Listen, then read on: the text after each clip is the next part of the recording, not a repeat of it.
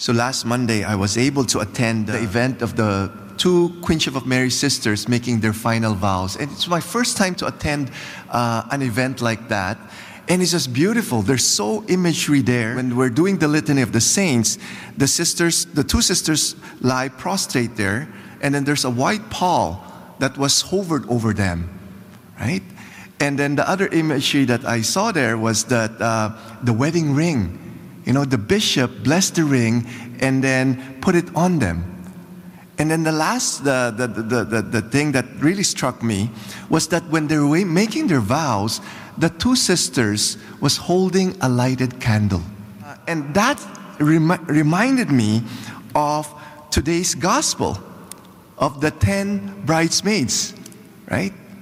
Five were wise, five were foolish.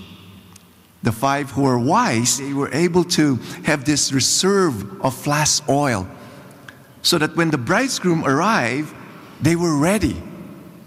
While the five foolish, they were not ready.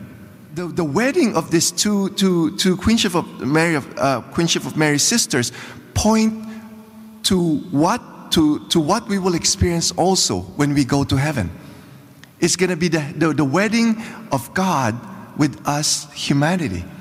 In Hosea chapter 2, verse 16, it says there, On that day, says the Lord, you will call me my husband. And in verse 19, it says, I will take you for my wife forever, and I will take you for my wife in righteousness and in justice, in steadfast love and in mercy. There's going to be a wedding in heaven. The question is, are we ready? There are only two groups of people at the end of the world the wise and the foolish. There's no semi wise or semi foolish. It's like a woman, right? Either you're pregnant or you're not pregnant. There's no semi pregnant. are we, are we going to be considered the wise or the foolish? And the wise, they have this oil. Oil signifies the Holy Spirit. When we were baptized, when we got confirmed, oil was put on us. That's why every day we need to ask for the Holy Spirit. We need to be filled by the Holy Spirit.